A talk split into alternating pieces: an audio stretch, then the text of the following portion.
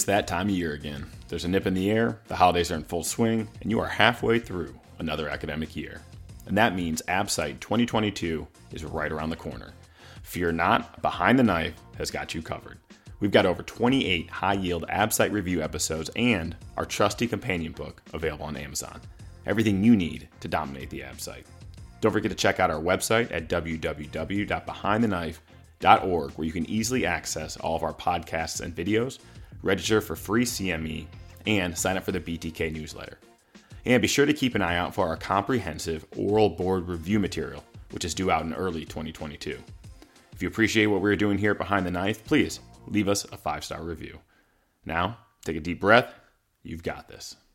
Okay, so so all of trauma starts off with what? ABCs. That's right, or A. So, so first pointer when they, whenever they give you a question of you're evaluating a patient who just comes in, the answer is usually A for airway. That's the first part of the primary survey. So, so the primary survey is ABCD. And that's that's focused on identifying only life-threatening or major pathology.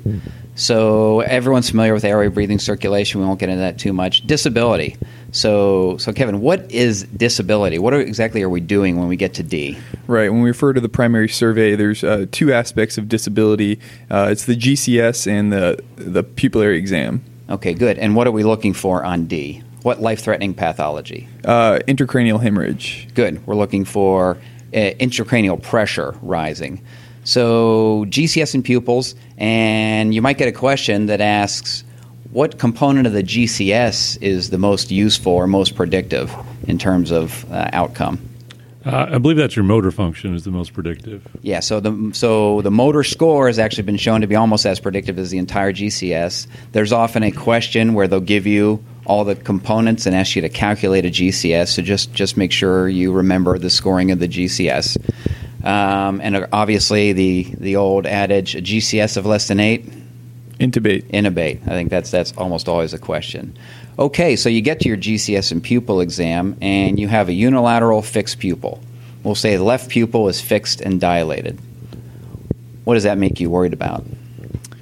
I'm worried about um, that there is herniation on the left side of the brain. Good. So, so the fixed dilated pupil, unilateral. Remember, it's indicating pathology on that side. So, in that scenario, it would be a, a left intracranial, usually hemorrhage, that's causing compression of the optic nerve.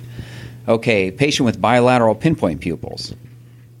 So, so probably most commonly would be narcotic Narcotic. use. But if you have bilateral pinpoint pupils from a significant brain injury, this is this is a less common.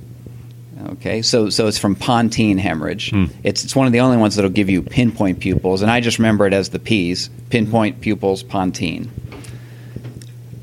Okay, so we already talked about a head injury, GCS of less than eight.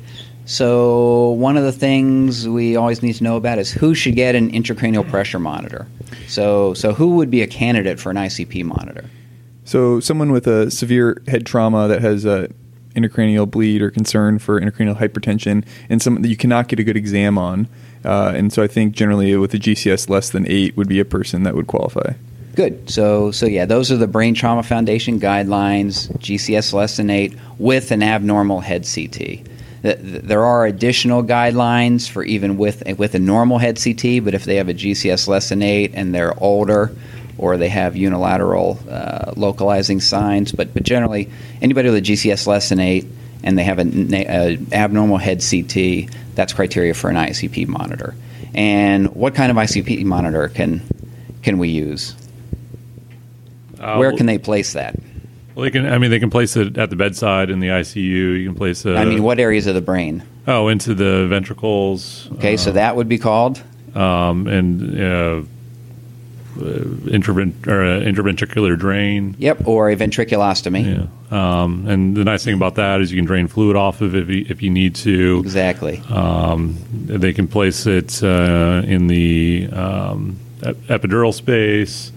Um, but I think the one I'm, we're, I'm most familiar with is the one that they place in the in the ventricles. Yeah, so ventriculostomy allows you to drain CSF, so it can be therapeutic.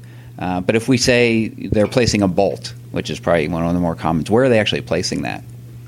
Is it just intraparenchymal? Yeah, just intraparenchymal. You, you can put it anywhere in the brain and get the pressure because they equalize, but but a generally a bolt is intraparenchymal, a ventriculostomy is in the ventricle. Okay, the golden rule of head trauma, or, or I'll give you I'll give you the question.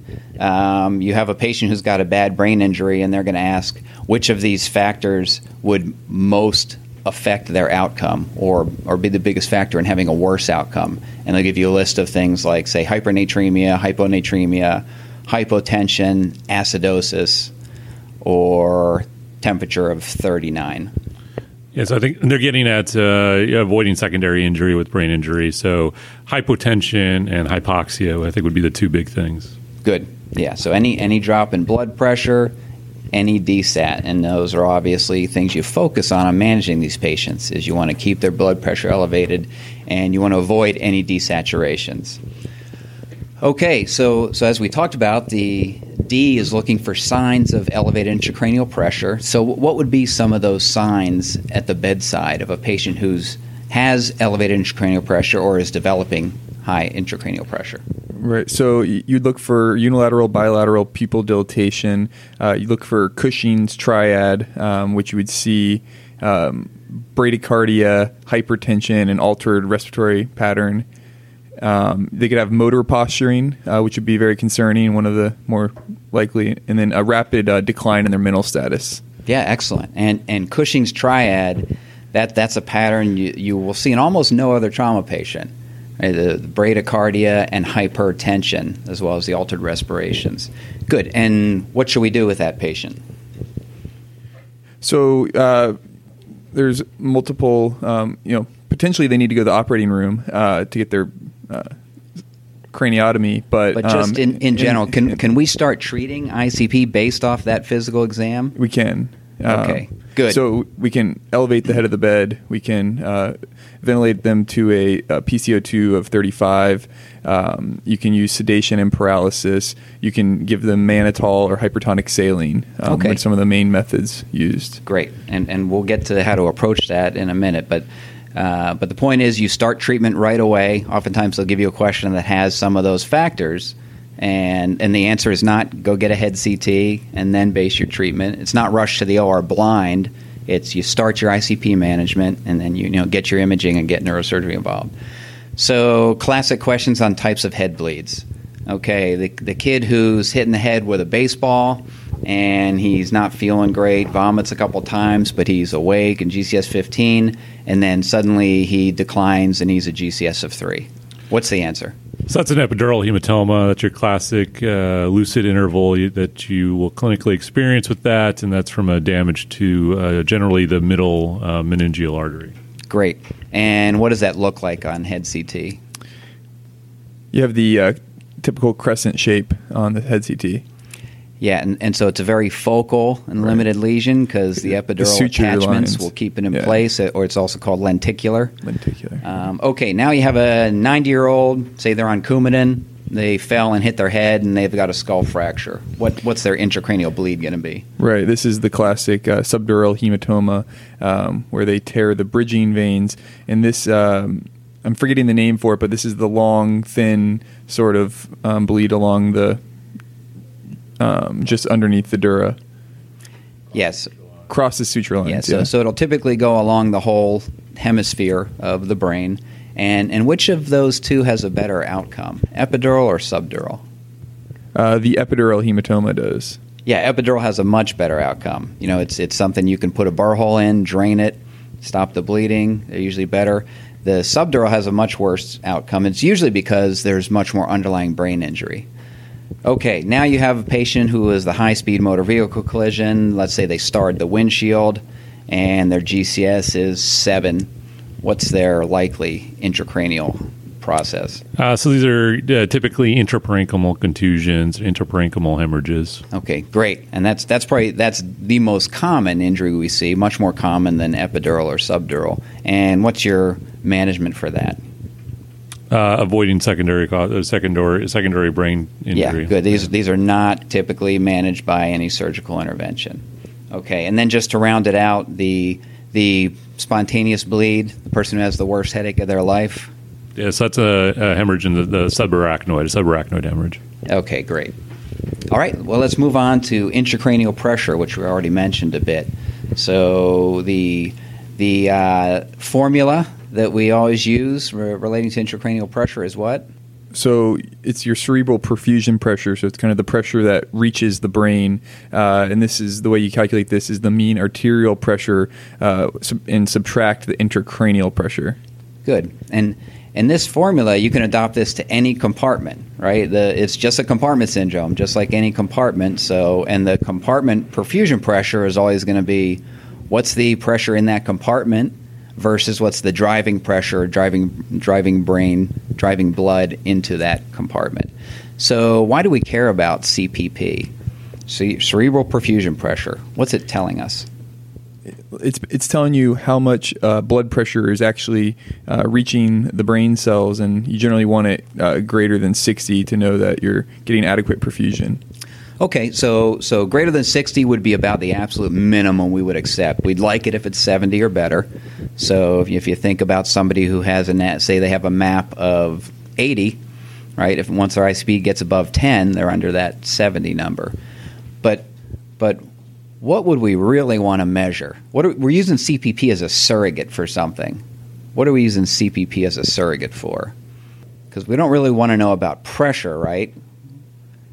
Flow. We want to know about blood flow. So CPP is a surrogate for cerebral blood flow, which is what if we could measure that directly, we would really want to know. So, and and then sometimes there's a question about what CPP is actually trying to give you. Okay, so and we want our CPP above 60, pressure, preferably above 70. How about our ICP? Uh, well, generally, you know, if we have a, a, a ventriculostomy or some type of intracranial pressure monitor, we want to try and keep those pressures less than 20. Good. And and obviously, the lower than 20, the better. Uh, once it gets above 20, that's typically the threshold for treating. Uh, of course, you'll also base that on your CPP measure. Okay, so and there's some things that can affect cerebral blood flow and, and thereby cerebral perfusion pressure. But what's the major regulator of cerebral perfusion? Yeah, I've seen this one on the on the test a, a couple times. It's pretty common. So this is your uh, PCO2 is the major regulator of cerebral perfusion. Good. And there are some other factors like acidosis, like temperature, but but the PCO2 is by far the major regulator of cerebral perfusion, and, it's also one of the most reliable interventions you can do to lower ICP. Is that based on arterial dilatation? Yes. Or? So so if you hyperventilate somebody, what's going to happen to their ICP? You hyperventilate them, their ICP should go down. Good. Uh, but of course, the question is, why is it going down? So vasoconstriction of the arteries. Yeah, so Decreasing you're PCO2. decreasing the cerebral blood flow, right, which lowers the pressure. But you have to remember, person's got a brain injury. Is decreasing their cerebral blood flow necessarily good? No. Yeah, well, to a, to a certain point. So you have to remember, you will lower the ICP, but you're doing it by decreasing the blood flow to the brain to some extent. And the corollary to that being, if you let their PCO2 rise, then what's going to happen? Uh, if their PCO2 rises, then they're going to have uh, hyperperfusion um, of their brain. Yeah, so they'll get vasodilation, they'll get increased flow to the brain, and typically that will raise their ICP. Okay, and so, but but in you right now, if we hyperventilated you or you know gave you a bunch of oxycodone and let your CO2 go up to 90, yeah, or dropped your pressure to a map of 50, your cerebral blood flow would be about the same. And why is that? Uh, because of autoregulation. Good. And what happens in somebody with severe TBI? Uh, they lose that ability to autoregulate their pressure. Good. And so so that means that their their cerebral perfusion pressure is directly dependent on the mean arterial pressure, which is again why we focus so much on keeping the mean arterial pressure up because uh, whereas there's there's almost no relationship between a normal status and a brain injury, it's a direct reflection. Okay, so we talked a little bit about ICP, and now you have this patient who they've got Cushing's triad, and they've got a fixed dilated left pupil. So, what, what are the interventions we can do for that person? And we'll start from simplest to the more complex. Well, the simple things you can do immediately at the bedside is was one you can raise the, the head of the bed, so make sure the head of the bed is elevated. Uh, you, something you got to think about trauma patients. A lot of times they'll have a lot of things around their neck. They'll have C collars. They'll have other things putting compression on their neck. So make sure that their their neck is free of anything that's compressing the blood flow. Um, and then uh, a lot of these patients are already intubated, so you can you can do some mild hyperventilation, especially in the short term, uh, to drive their PCO2 down uh, around 35. Yeah, 35 to 40 range is good. Okay, and then and then we get into the medical interventions we can do. And so, what would be the targeted interventions we can do to lower ICP? Um, so, one of the, the favorites I've seen, at least in the ERs recently, is the hypertonic saline. Um, as mannitol has gone a little bit out of favor, but I think either of those would be a correct answer on the ab site for lowering ICP. Um, and then, additionally, always is uh, with sedation and paralysis, or and then hyperventilation are all good ways to help uh, manage uh, lower help lower the ICP. Good. So yeah, and so I think it comes down to either hypertonic saline or mannitol for your pharmacologic therapies.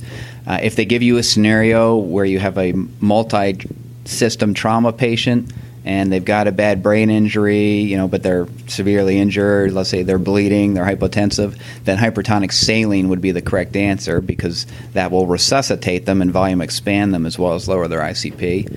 The standard patient isolated head injury, I, I think it's either one, dealer's choice. Mannitol, and usually at one gram per kilogram is fine. Hypertonic saline is fine.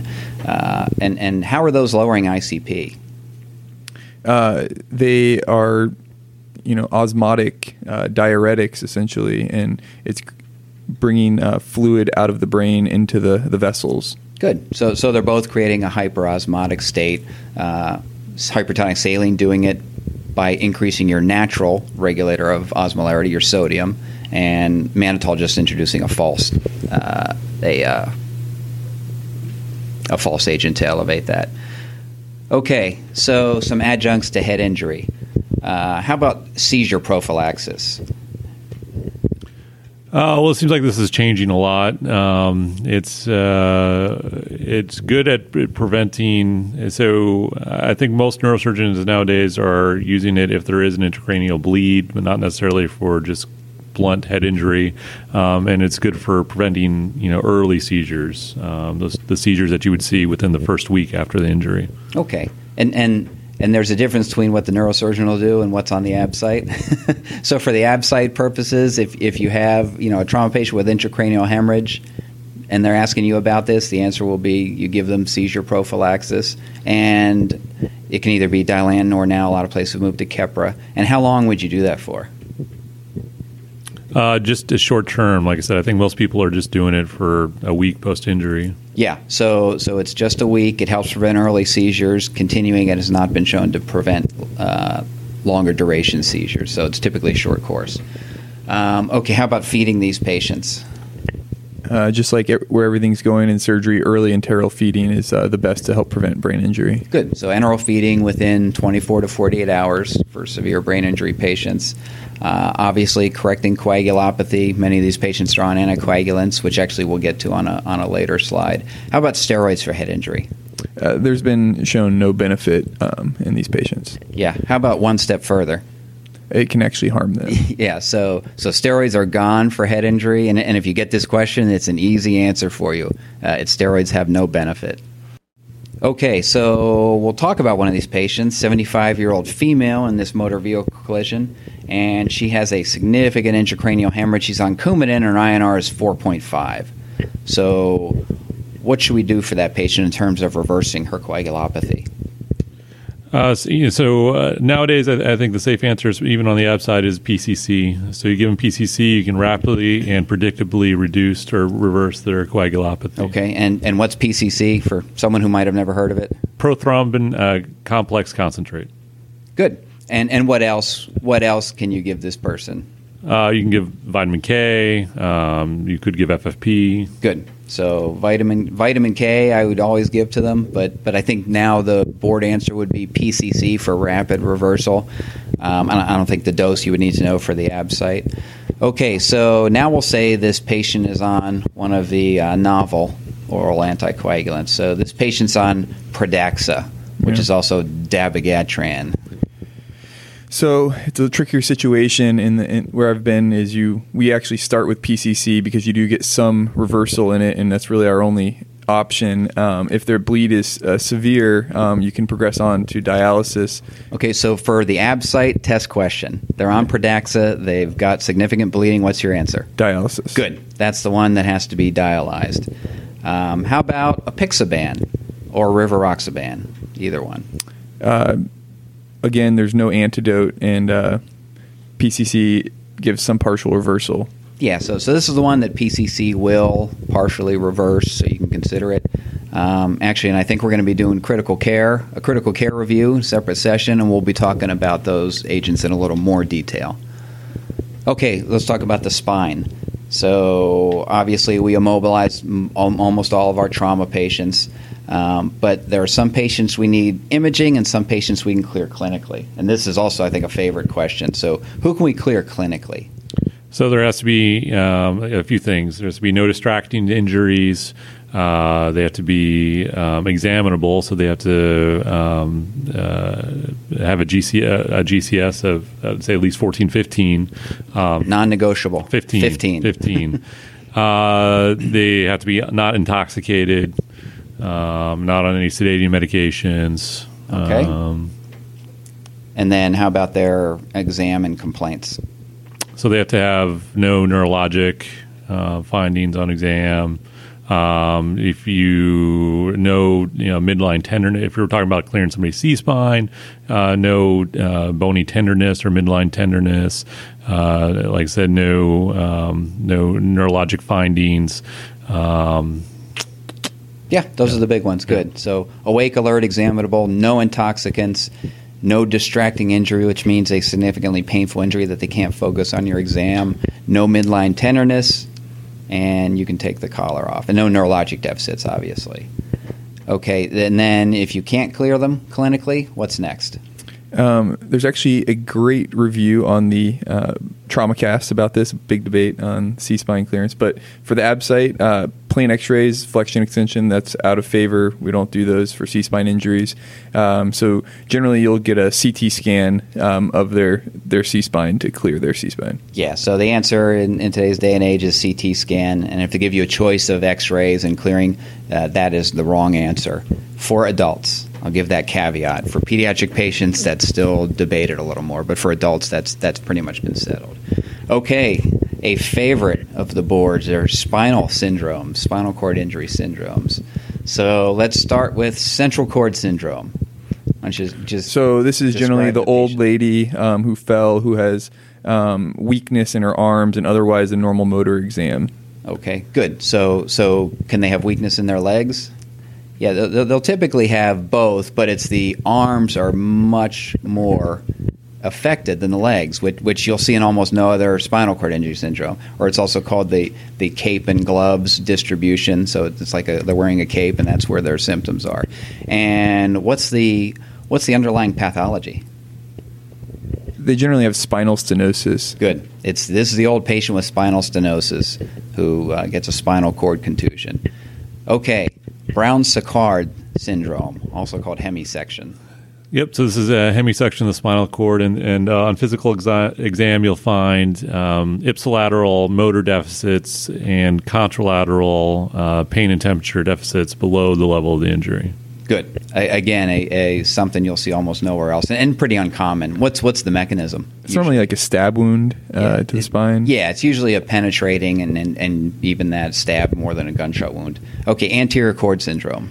So anterior cord syndrome, uh, you could see possibly after um, some aortic case um, where they caused uh, malperfusion to the spine, um, and this is you get um, exclusively motor deficits with anterior cord syndrome. Good. Or, or just a trauma with a vascular injury to the anterior spinal artery. Okay. How about uh, the pediatric patient who comes in and can't move their legs and their spinal imaging is normal?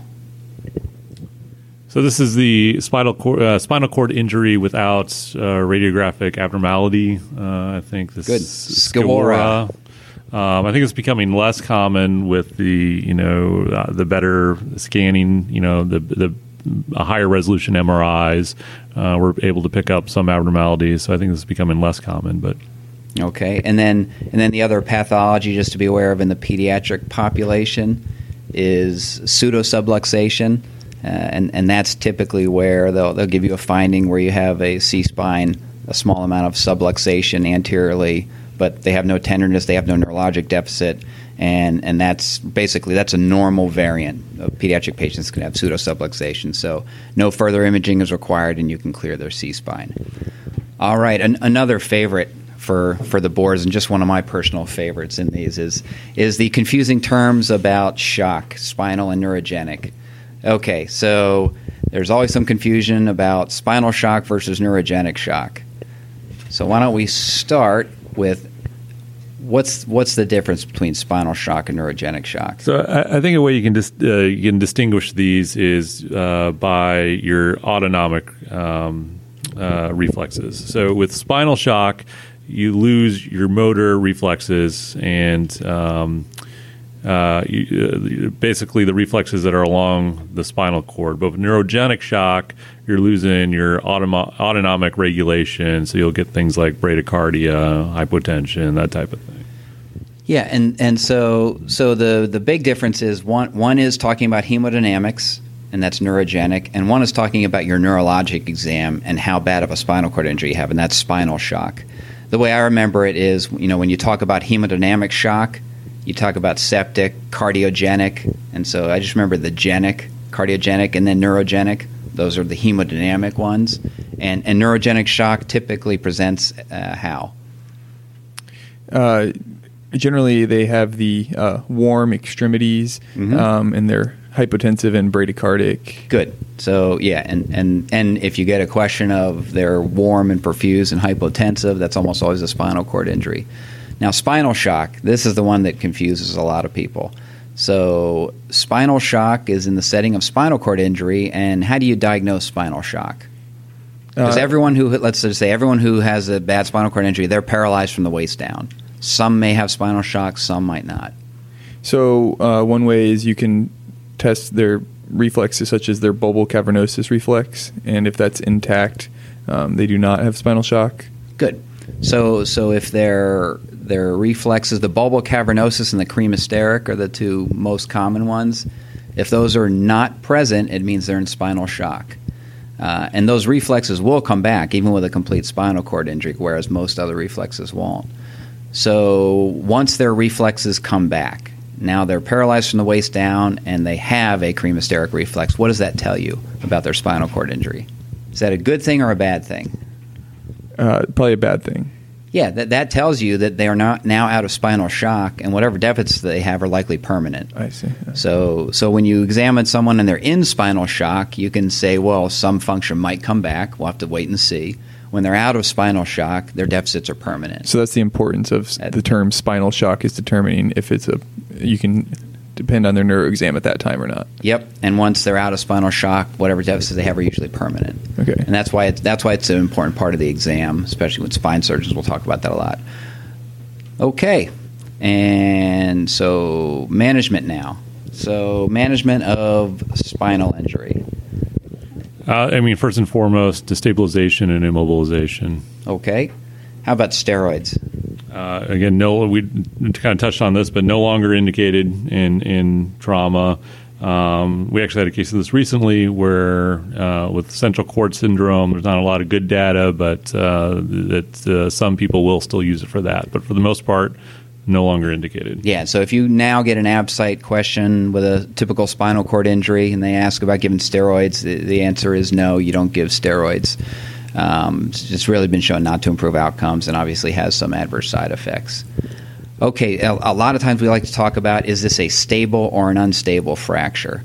So, so how do we determine stable versus unstable? Uh, so when referring to the spine, um, it's you have three columns of the spine, and if they have all three columns that are damaged, that would be an unstable fracture.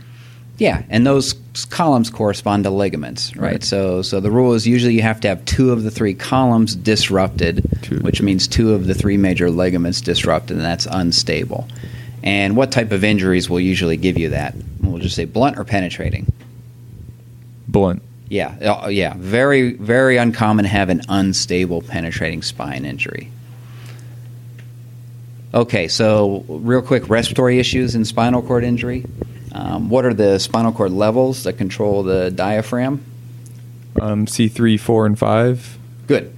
So sometimes on the ABSITE they'll give you a patient who's got a high cervical cord injury, um, but they're they're breathing okay. You know, they're they might be a little tachypneic and their SATs are ninety two percent.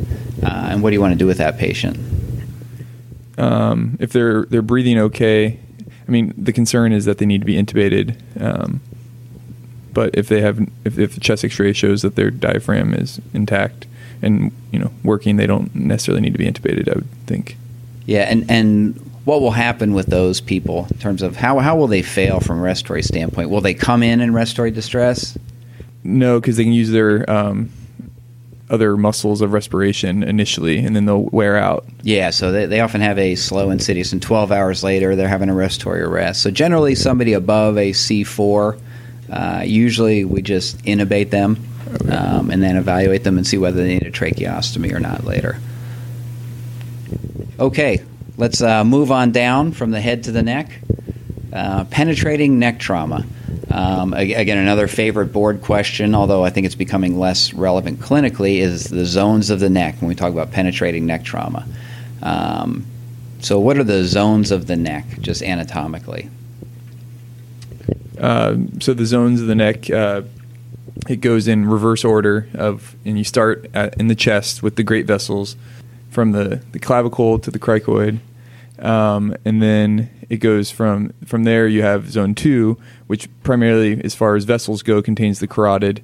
Again, you have the esophagus and trachea, and that goes up to the base of the mandible, um, the angle of the mandible. I'm sorry. And then zone three is the zone that we can't reach and can't really operate on, um, and that's from the angle of the mandible to the base of the skull, and that has the the carotids with the pharynx and the larynx. Okay, good. Good. So, and the uh, yeah, from the angle of the mandible up, so obviously a small space. And, and, what part of the neck are we talking about? Anterior, lateral, posterior? Um, generally anterior and lateral. Yeah. So remember, this doesn't apply to posterior neck. So, so we're talking about the really the anterior and the lateral neck.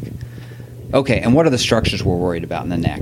Any question about the neck is is generally going to come down to one of these three or four structures.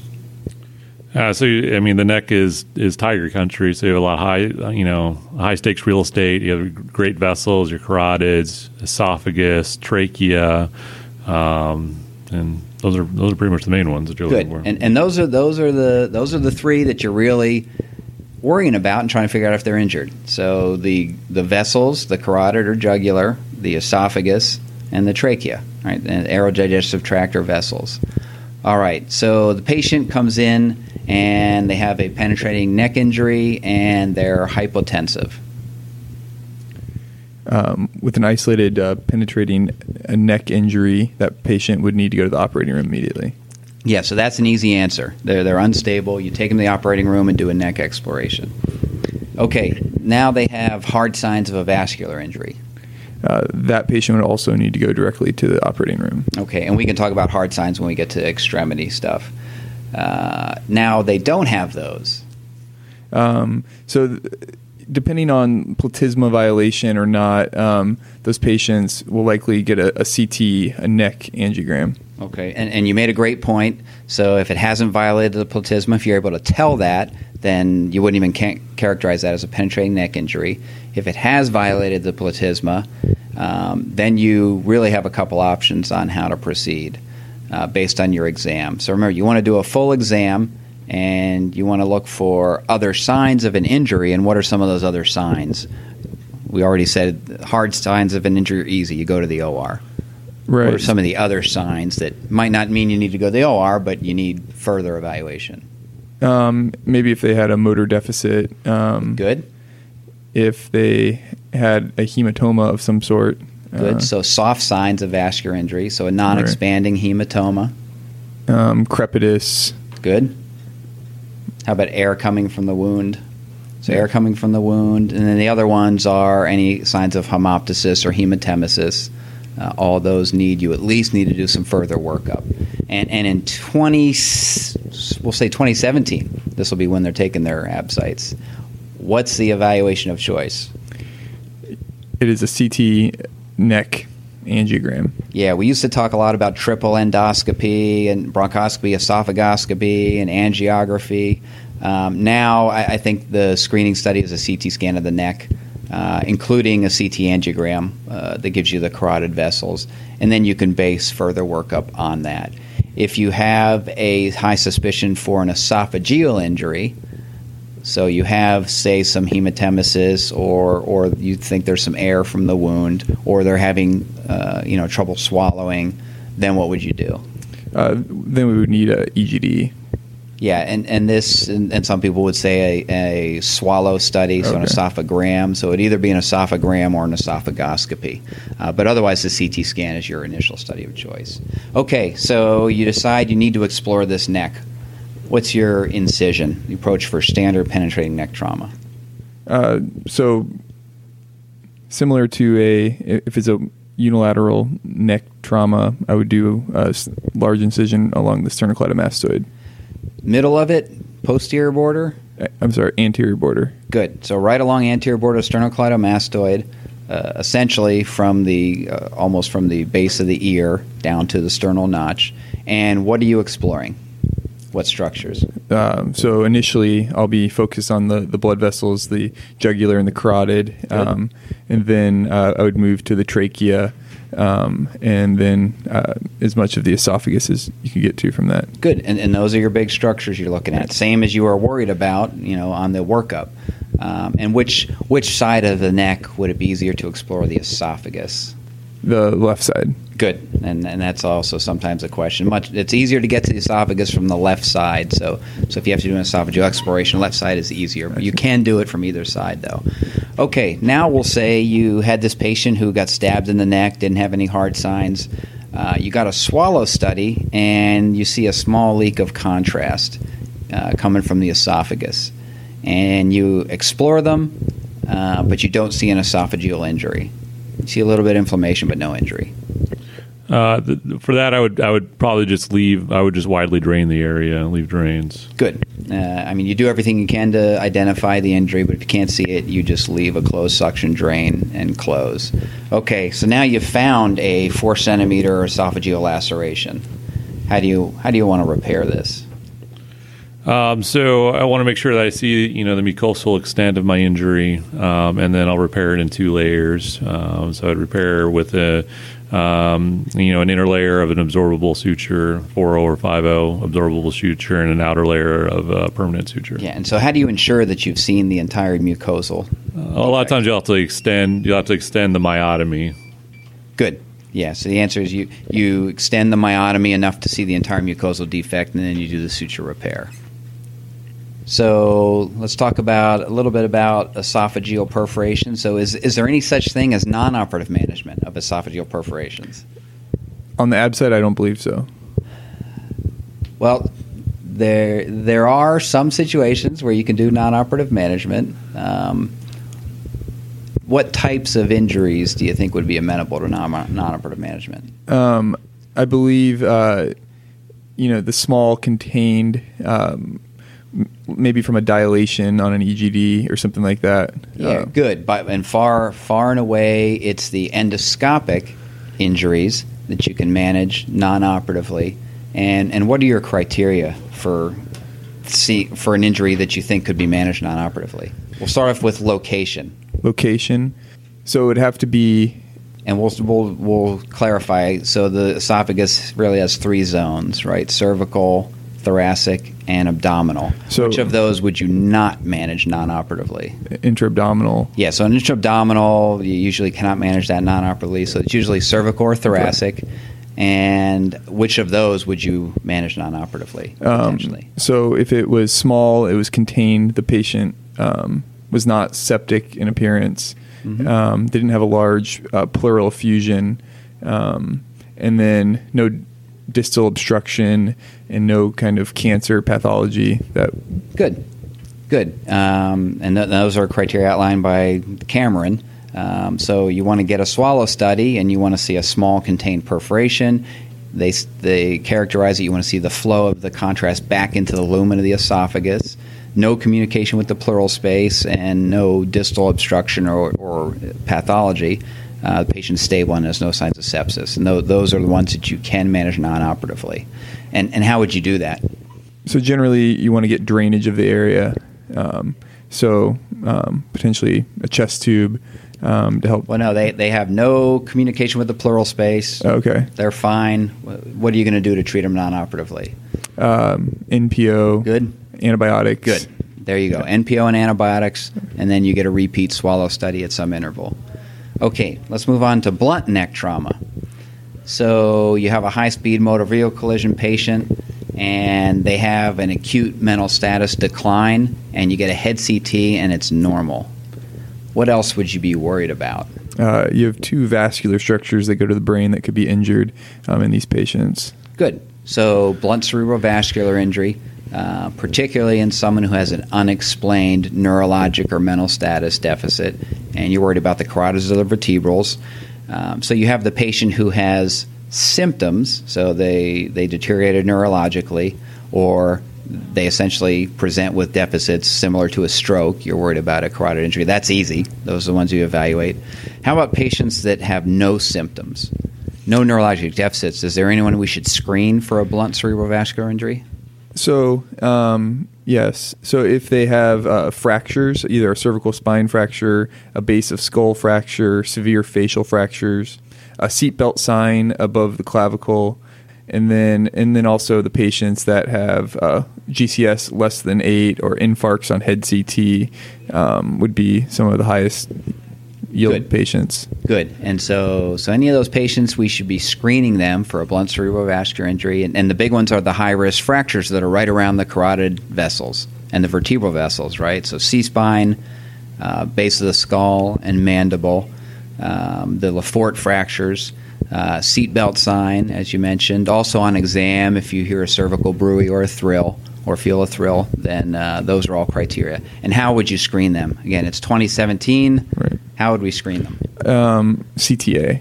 Yeah, CT has, has clearly become the screening study of choice. Uh, this was a debate up until at least a couple years ago angio versus CT, and, and CT scan is now the study of choice. Where are these blunt cerebrovascular injuries usually located? So for the carotid artery, it's uh, for both of them. They're both distal, um, and the carotid in it's um, in an area that's not surgically accessible generally. Good. So it's usually distal internal carotid, and which again, it's it's difficult to assess surgically, which is usually why we do not do much intervention. And what would your treatment be? Uh, so generally, um, just an antiplatelet um, is all that will be needed, and sometimes anticoagulation. If it's uh, a large enough dissection or progressing um, injury, they could maybe need an endovascular stent. Good. Yeah. So, so generally, you know, for the standard dissection of the internal carotid, your treatment is usually an antiplatelet agent or anticoagulation. Um, there is now a role for endovascular intervention, and that would usually be for a, a pseudoaneurysm or an AV fistula. I think an AV fistula, that's the one where there's clearly a role for endovascular intervention. Okay, so let's keep on moving down the body and get to thoracic trauma. So, flail chest. How, how would we define a flail chest? Uh, so for a flail chest, you have to have uh, three consecutive ribs with fractures in two places that can create a flail segment. Good. And what's the cause of that patient's hypoxia? Um, the cause is just pain and not um, breathing well enough. So, so, and this this is also this was also a favorite board question. Um, the the actual cause usually of the hypoxia is it is it the flail segment? Is it the paradoxical motion? No. So, what is it? So it's usually the underlying pulmonary contusion. Oh, okay. Uh, and so, so they'll give you a question where they ask, you know, about the cause of the patient's hypoxia, and it's not the flail segment, it's not the paradoxical motion. It's usually because they have an underlying pulmonary contusion. So management, Um, so, like all chest trauma patients, you need good pain control, um, and which like would usually be what for with a flail chest? an, ep- an epidural. yeah, epidural is your pain control of choice. Yeah. Um, potential, and then um, if it's severe enough and they have a severe enough contusion, you would consider early intubation. Um, and then potentially, if they do have uh, paradoxical motion um, and severe pain, you could consider uh, plating them. Okay, good. Um, now we'll talk about the patient who car crash and they slammed into their steering wheel, and now they're they're hypotensive, and you know that you have clearly identified that they are not bleeding.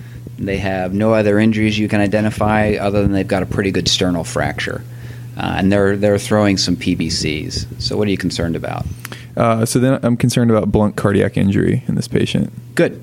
And what would you do to confirm that?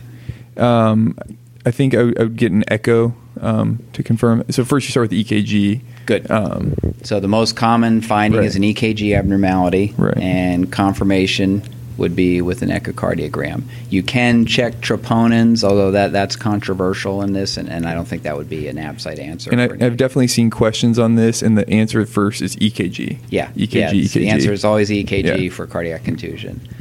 Okay, and then just to round it out, so pulmonary contusions. Patient comes in and has a big pulmonary contusion. What's the typical history of that going to be over the first couple days?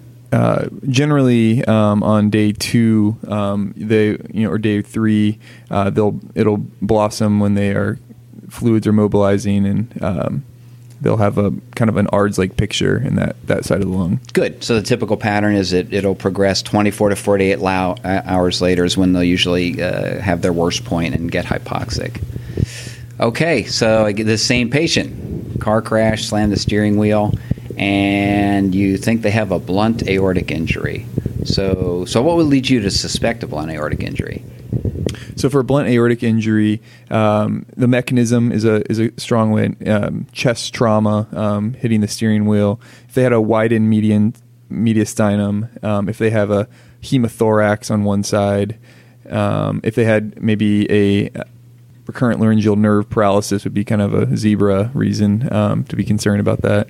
Okay, Uh, so so typically you'll have some concerning chest X-ray findings, and you mentioned one wide mediastinum. Um, there's there's probably at least ten to twelve chest X-ray findings. Uh, wide mediastinum would be the most common one. What would some other ones be? Um, the aortic knob um, is in- Obscured. Obscured. Um, you could have uh, like pneumomediastinum. Yeah, that wouldn't really be for blunt aortic injury though, Um, uh, and and it's all related to you have blood building up Right. uh, around that aortic. so you have the little blush in the top of the chest that has a pseudonym. So that's called an apical cap. apical cap. Um, it'll push the left mainstem bronchus down, so you have depression of left mainstem bronchus. What's it going to do to the mediastinum? Um, it can compress the mediastinum and cause So it'll push it to the right, so you'll have rightward deviation of the mediastinum. Those are the big ones, and then po- po- possibly an associated left pleural effusion if the blood is, is communicated with the left chest. So what are you going to do to confirm that diagnosis Um, in 2017? uh, a CTA. Good. Yeah, and again, the, the diagnostic study of choice now is a CT uh, angiogram for blunt aortic injury. Where's the tear going to be? Uh, just distal to the uh, ligamentum arteriosum. Which is where uh, Uh, it's in the using your vessel landmarks. just distal to subclavian artery. Good. Which subclavian? I'm sorry, the left subclavian. Good. So yeah. So for the ones we're talking about, it's always distal to the left subclavian. Um, you can also get injury at the aortic root or at the diaphragmatic hiatus. Those are less common. So, but when we're talking about the standard blunt thoracic aortic injury, that's where the injury is. So, what's your answer going to be on managing this patient? Give me So in in two words. um, What's your therapy going to be for this patient uh, initially? blood pressure control, Good. With what? uh, beta blockers. Good. So, yeah. So remember, these, these are no longer rush them to the operating room immediately and crack them open. It's managing their blood pressure, and typically your first agent is going to be a beta blocker. That that's an easy answer for the ab site. And what are our options now if we think this needs to be repaired? There's really two two options. Um, so you have the endovascular option of an a TEVAR essentially to seal the defect, and then you still have your uh, potential open thoracic graft that you could place if it was Good. So you can do an open repair or an endovascular repair. And I think endovascular has now become the preferred approach for most of these. But if you do have to do an open, how would you do it? I would do a uh, left posterior lateral thoracotomy, potentially thoracoabdominal incision, um, if depending on how big my graft would need to be. Um, and place a uh, a graft that way. Okay, but what would you do as an adjunct? Just would you just clamp clamp? No, I'd get cardiac bypass. Yeah. So the answer the answer today is for for an open. I think would be left heart bypass. Right. So your option's either going to be the answer on your ab site is either going to be if they're leading you towards an open, it's going to be a left postural thoracotomy with left heart bypass, or it's going to be an endovascular graft. And what are the big risks that we worry about with when we fix these? Uh, paralysis. Good. And higher with open or endovascular? Um, open. Yeah, so the rate seems to be definitely higher with an open approach. Okay, endovascular repair. Which patients are candidates for it? So they have to have adequate uh, inflow vessels to be able to access the um, thoracic aorta. They have to be stable to some extent. Good. Uh, and, and and really that's it. This used to be it was the lousy open candidates who you do an endovascular or the high risk, and now I think it's it's the standard. So it, it's really it, if you're physically unable to shove that graft in there, it's probably about the only real contraindication now. Okay, a- another favorite question. You do an endovascular repair for this injury, and it's post op day one, and the patient's left hand is now cold and, and turning dusky. Right. It always makes me nervous because they generally cover the left subclavian. And so when you're covering left subclavian with a TEVAR graft, it can sometimes cause this problem. And uh, the treatment for this would be a carotid subclavian bypass. Good. This is another one of those. You should know the answer as you're reading the question. The answer is carotid subclavian bypass. Um, fortunately, this happens relatively uncommonly, even even with covering the left subclavian. Most patients will not require that. Okay, so you now have this thoracic trauma patient. You put a chest tube in, and what would make you go to the operating room in terms of bleeding? So if I had an initial uh, chest tube output, I think of 1500. Uh, so let's start. What's the first thing that would drive you to the operating room? And um, and it's not is- hypotensive. Yeah, so hemodynamic instability, and, and you don't have another identified source, good. And then in terms of output, Um, so the initial output, I believe, is 1500. yeah, and I think that would be the one that would be the the board answer would be Right. greater than fifteen hundred initially. And then um, I, I think hourly, it's over like a four hour period if it averages over about 300 cc's per hour. Yeah, mo- most would say two hundred an hour for Okay. four hours. So so just think a total of eight hundred cc's. Okay. So two hundred an hour for four hours, or hundred an hour for eight hours. Okay. Um, but So if in you general, hit 800 cc's, you go to the OR. Yeah, in general, ongoing bleeding. Okay, uh, you have a question about a elderly patient who fell and they've got five rib fractures. And what are you going to do with that patient? And Uh, your options are discharge them home with an oral regimen, admit them to the ward, admit them to the ICU. the patient has a very high mortality, um, so they're going to be admitted to the ICU. Good. So rib fractures in elderly patients now. I mean, we we now realize that's a high high morbidity and mortality group. And what else are you going to do for them? Uh, you're going to uh, consider either a rib block, depending on what your anesthesia is comfortable with, rib block versus epidural. Good. In these patients. Okay, so now you have this thoracic trauma patient, and you get some imaging, and they've got a diaphragmatic rupture. Uh, so the patient, you would stabilize them first uh, and take them to the operating room, and generally, I would uh, perform an, a laparotomy on them and fix their diaphragm with uh, some prosthetic mesh if needed. Okay. Um, through the diaphragm. And what's the common associated injury they're going to have? Usually, with a let's say they have a left diaphragm rupture. What else is typically uh, injured? Their spleen. Good. Yeah, you almost Yeah. always see that with a splenic laceration. Be sure to check out our website at www.behindtheknife.org for more great content. You can also follow us on Twitter at Behind the Knife and Instagram at Behind the Knife Podcast. If you like what you hear, please take a minute to leave us a review. Content produced by Behind the Knife is intended for health professionals and is for educational purposes only. We do not diagnose, treat, or offer patient specific advice. Thank you for listening. Until next time, dominate the day.